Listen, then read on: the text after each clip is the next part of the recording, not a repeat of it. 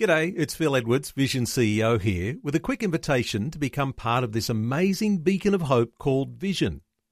Together we can put our love into action to help people of all kinds build or rebuild their lives on the truth of God. Please consider the part you can play during our upcoming Visionathon appeal, remembering that it's your support that makes Vision possible, including this podcast.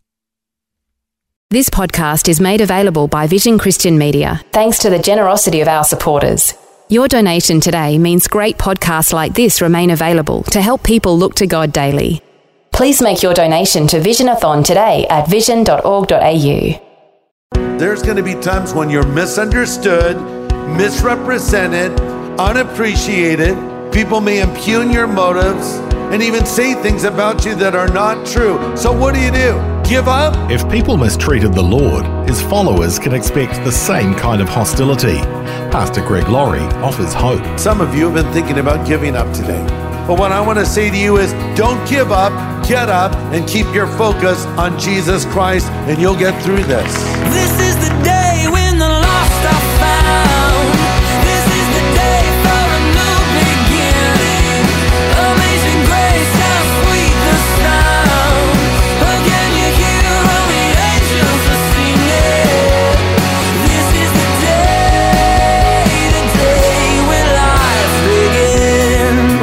stand against us, it's often because of what we stand for.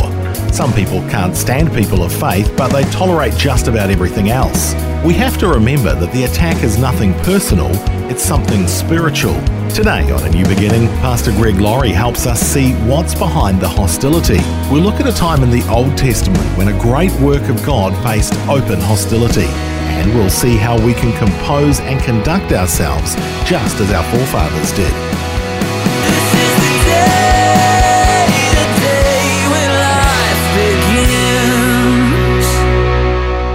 Looking at Nehemiah. And here's some of the things we learned in our last message. Just a couple of recap points. Number one, when you build, you also will battle. When you build, you also will have to battle. So we're reading about the Jewish people returning from Babylon, where they were held captivity for 70 years, coming to Jerusalem and rebuilding the walls that surrounded the city that now lie in charred rubble and ruin. And the moment they started building, the attacks came in various forms. So when you build, you will also have to battle. Another thing we learned together, when you're doing God's work, you'll be roundly criticized. When you're doing God's work, you'll be criticized. Nehemiah and his people were, and we will be too. Opposition and criticism just go with the turf. In fact, Jesus said in Luke 6:26, "Beware when all men speak well of you." So if someone's criticizing you right now, that might be a good sign you're on the right track. So the devil has two basic ways he attacks the church. Number one, he attacks outwardly. That's what he often does historically. That's what was happening to Nehemiah and the folks. And that's what happened to the early church that Jesus started. The day of Pentecost happened. The Holy Spirit was poured out. They were just thrilled at what God was doing. And now the persecution comes. And what did it do? It drove the church out of Jerusalem and they fanned around the world. And here's the problem. If the persecution had not come, they may have never left Jerusalem because that was where all the action was. But now they went out and they began to share the gospel as Christ told them to. Otherwise, they probably would have stayed there forever in a little holy huddle.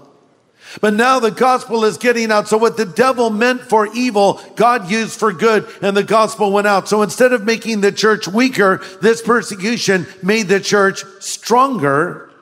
And the same happens to us. The devil will attack us outwardly. And this is what will happen as we seek to do the word of God. So Nehemiah now has got everyone on the wall and everyone has a part to play in the rebuilding process, but it was an overwhelming task. And then to make matters worse, now they're threatened by Sanballat and Tobiah, two guys. Sanballat and Tobiah. If you translated their names from the original Hebrew, it would translate out to our English words, Beavis and Butthead. I made that up. Or Dumb and Dumber. or Tweedledee and Tweedledum, if you like. Uh, but these crazy guys uh, were joined by others that opposed Israel rebuilding the wall, the Geshem and the Arabs and the Ammonites and the Ashdodites, and they tried to stop them. So look at Nehemiah 4 verse 7. And when Sanballat and Tobiah and the Arabs, Ammonites and Ashdodites heard the work was going ahead and the gaps in the wall of Jerusalem were being repaired, they were furious. And they made plans to come and fight against Jerusalem and throw us into confusion. But look at what they did. But we prayed to our God and guarded the city day and night to protect ourselves. So I told you there are two ways the devil attacks. One is outwardly, and that's what was happening up to this point. Now the devil changes his tactics. And that's point number one of this message. The next attack he will use, if he can't get us from the outside, he'll try to get us from the inside. Again, if the devil can't get us from the outside, he'll try to get us through the inside. It's inside infiltration. Instead of conquer and destroy, it's divide and conquer. So the devil stirs division. They're getting discouraged. They're halfway through and they just got overwhelmed. Look at Nehemiah 4:10. The people of Judah began to complain, saying, The workers are getting tired. And there's just so much rubble to be moved, we'll never be able to build the wall by ourselves. You feel that way right now? You're trying to fix something. You're trying to repair something. Maybe it's your marriage. Maybe it's your family. Maybe it's your ministry. Maybe it's uh, your own life. You're just trying to get closer to the Lord. And it seems like you take one step forward and take three steps backward. And you don't understand why that's happening. You're just a bit overwhelmed. Well, just know this. Even the best and most godly people get discouraged at times. So if you're discouraged, just know you're in pretty good company. Moses was very discouraged on multiple occasions, and it's recorded in the Bible. David, oh man, he got discouraged. You read about it in many of his Psalms, where his heart was overwhelmed. Elijah was so discouraged, he wanted to die.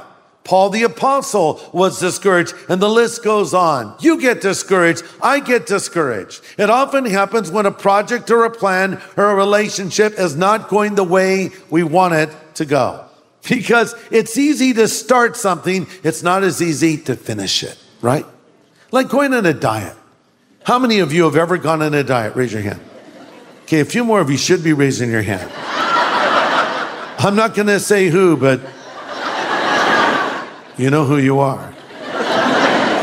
I'm just kidding. Actually, not. But anyway, I've gone on many diets over the years. Uh, and my favorite of all diets is the Atkins diet. You know what that is? The high protein diet. Oh, man. There is not a better diet on the face of the earth than the Atkins diet for one day.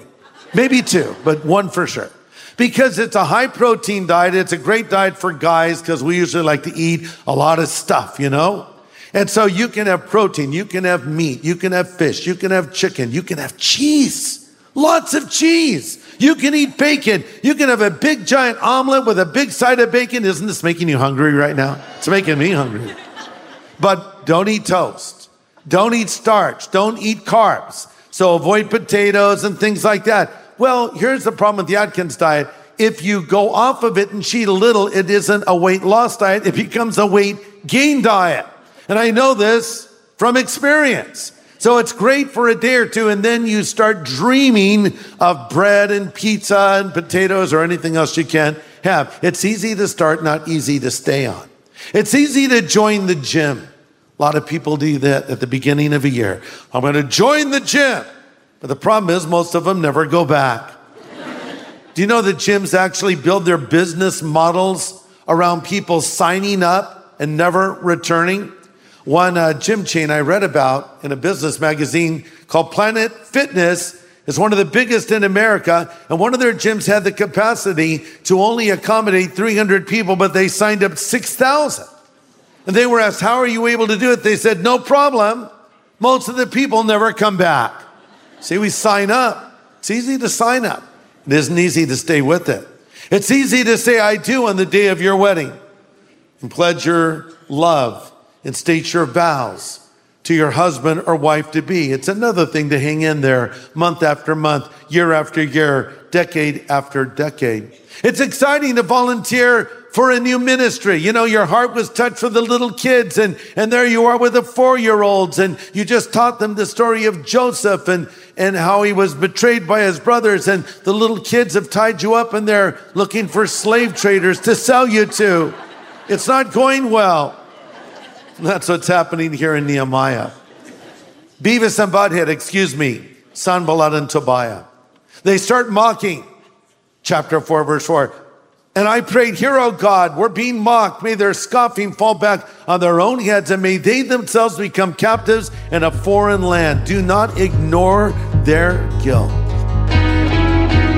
Thanks for joining us for A New Beginning with Pastor Greg Laurie, Senior Pastor of Harvest Christian Fellowship in Riverside, California. Today, Pastor Greg is bringing us a message called How to Handle Discouragement from Nehemiah chapter 4. That brings me to my next point.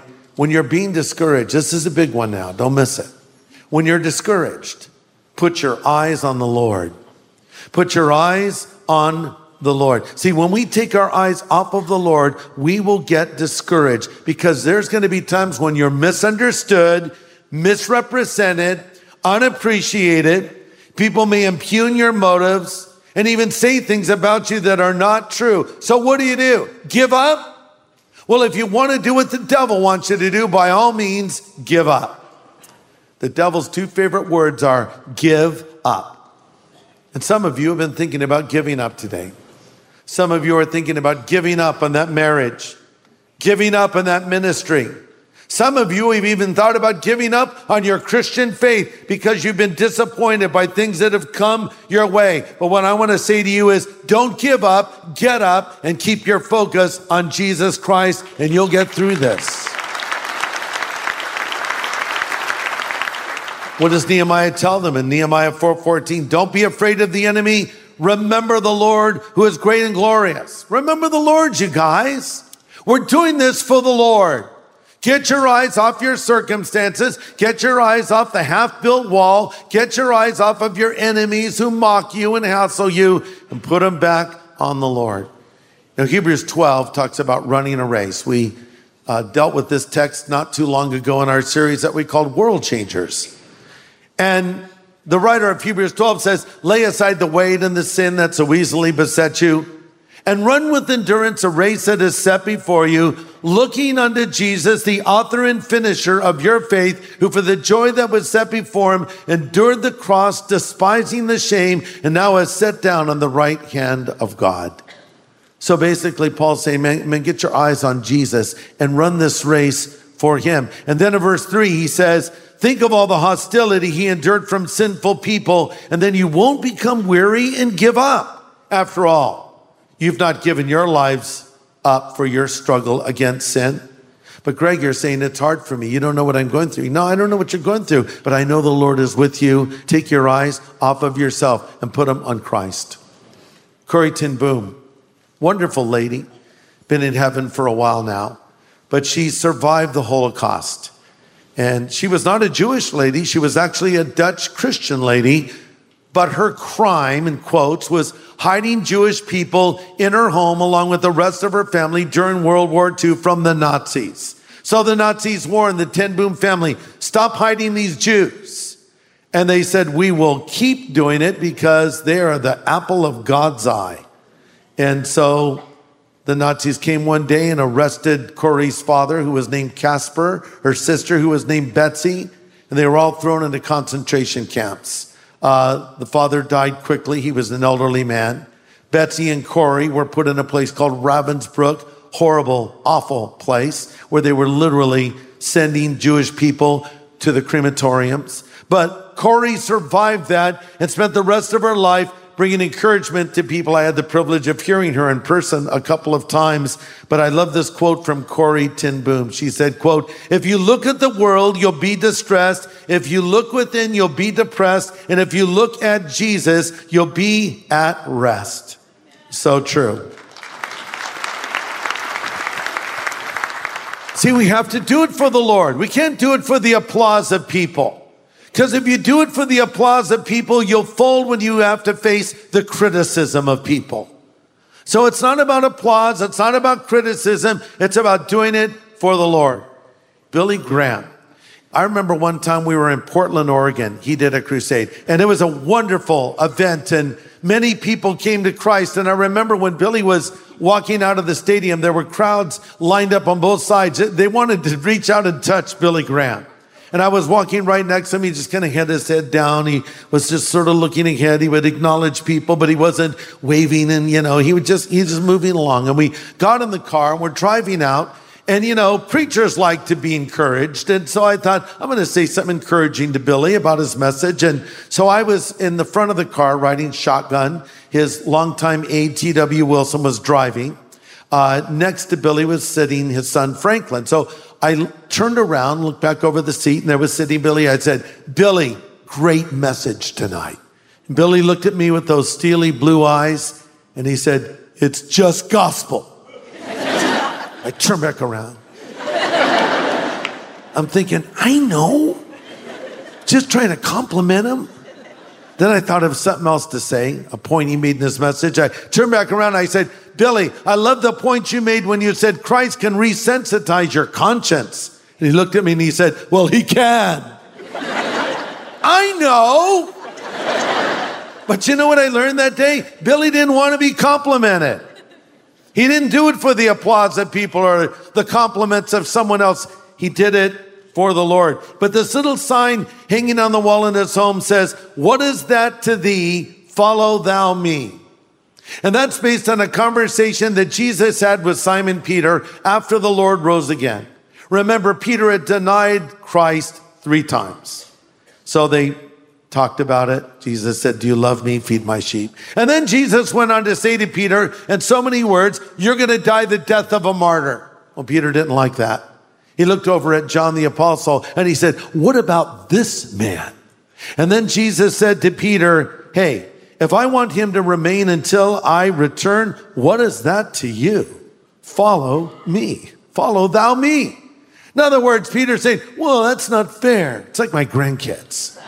You know, if I do one thing for a grandchild that is perceived as being a little more than what I do for the others, they all start in with it. It's not fair, Papa. And here is Peter saying, It's not fair. Jesus is saying, Hey, what's it to you? You follow me. And that's what he's saying to you. Well, it's not fair, Lord. They got more than I got, or their thing's going better than my thing. Hey, what's it to you? You're in your lane in the race of life. Run your race. You're not competing with fellow Christians.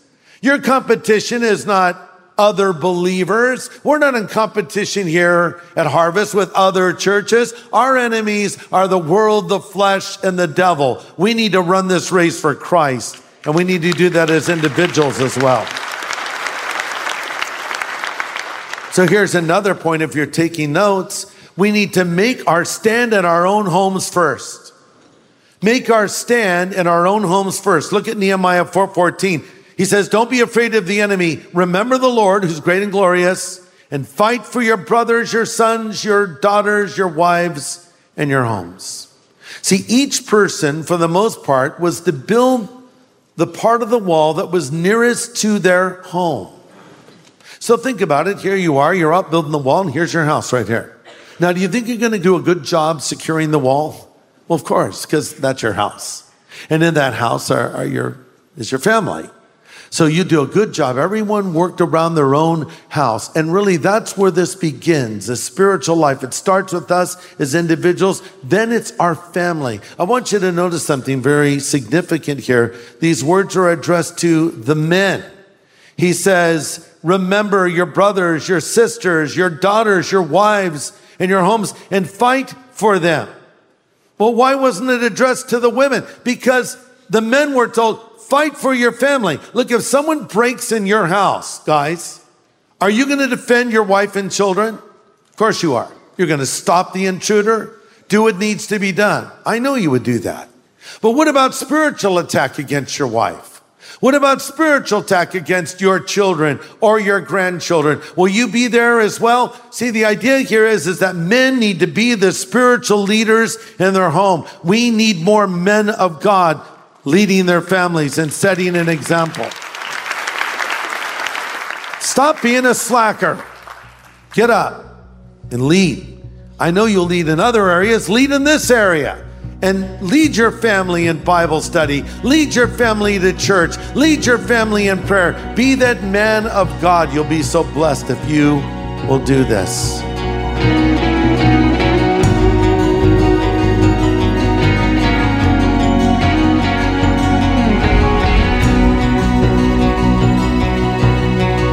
Great encouragement today from Pastor Greg Laurie as we continue our studies in Nehemiah. Next time, we delve deeper into the rebuilding of the walls of Jerusalem in Nehemiah. A great encouragement from Pastor Greg, Monday on A New Beginning. This is the day, the day when life begins. Today's message from Pastor Greg Laurie was called How to Handle Discouragement. If you'd like to listen again, just download the free Vision Christian Media app where it's available as a podcast. Or for a copy on CD, contact Vision Christian Store on 1800 00 50 11 or visionstore.org.au. Station sponsor. Thanks for taking time to listen to this audio on demand from Vision Christian Media. To find out more about us, go to vision.org.au.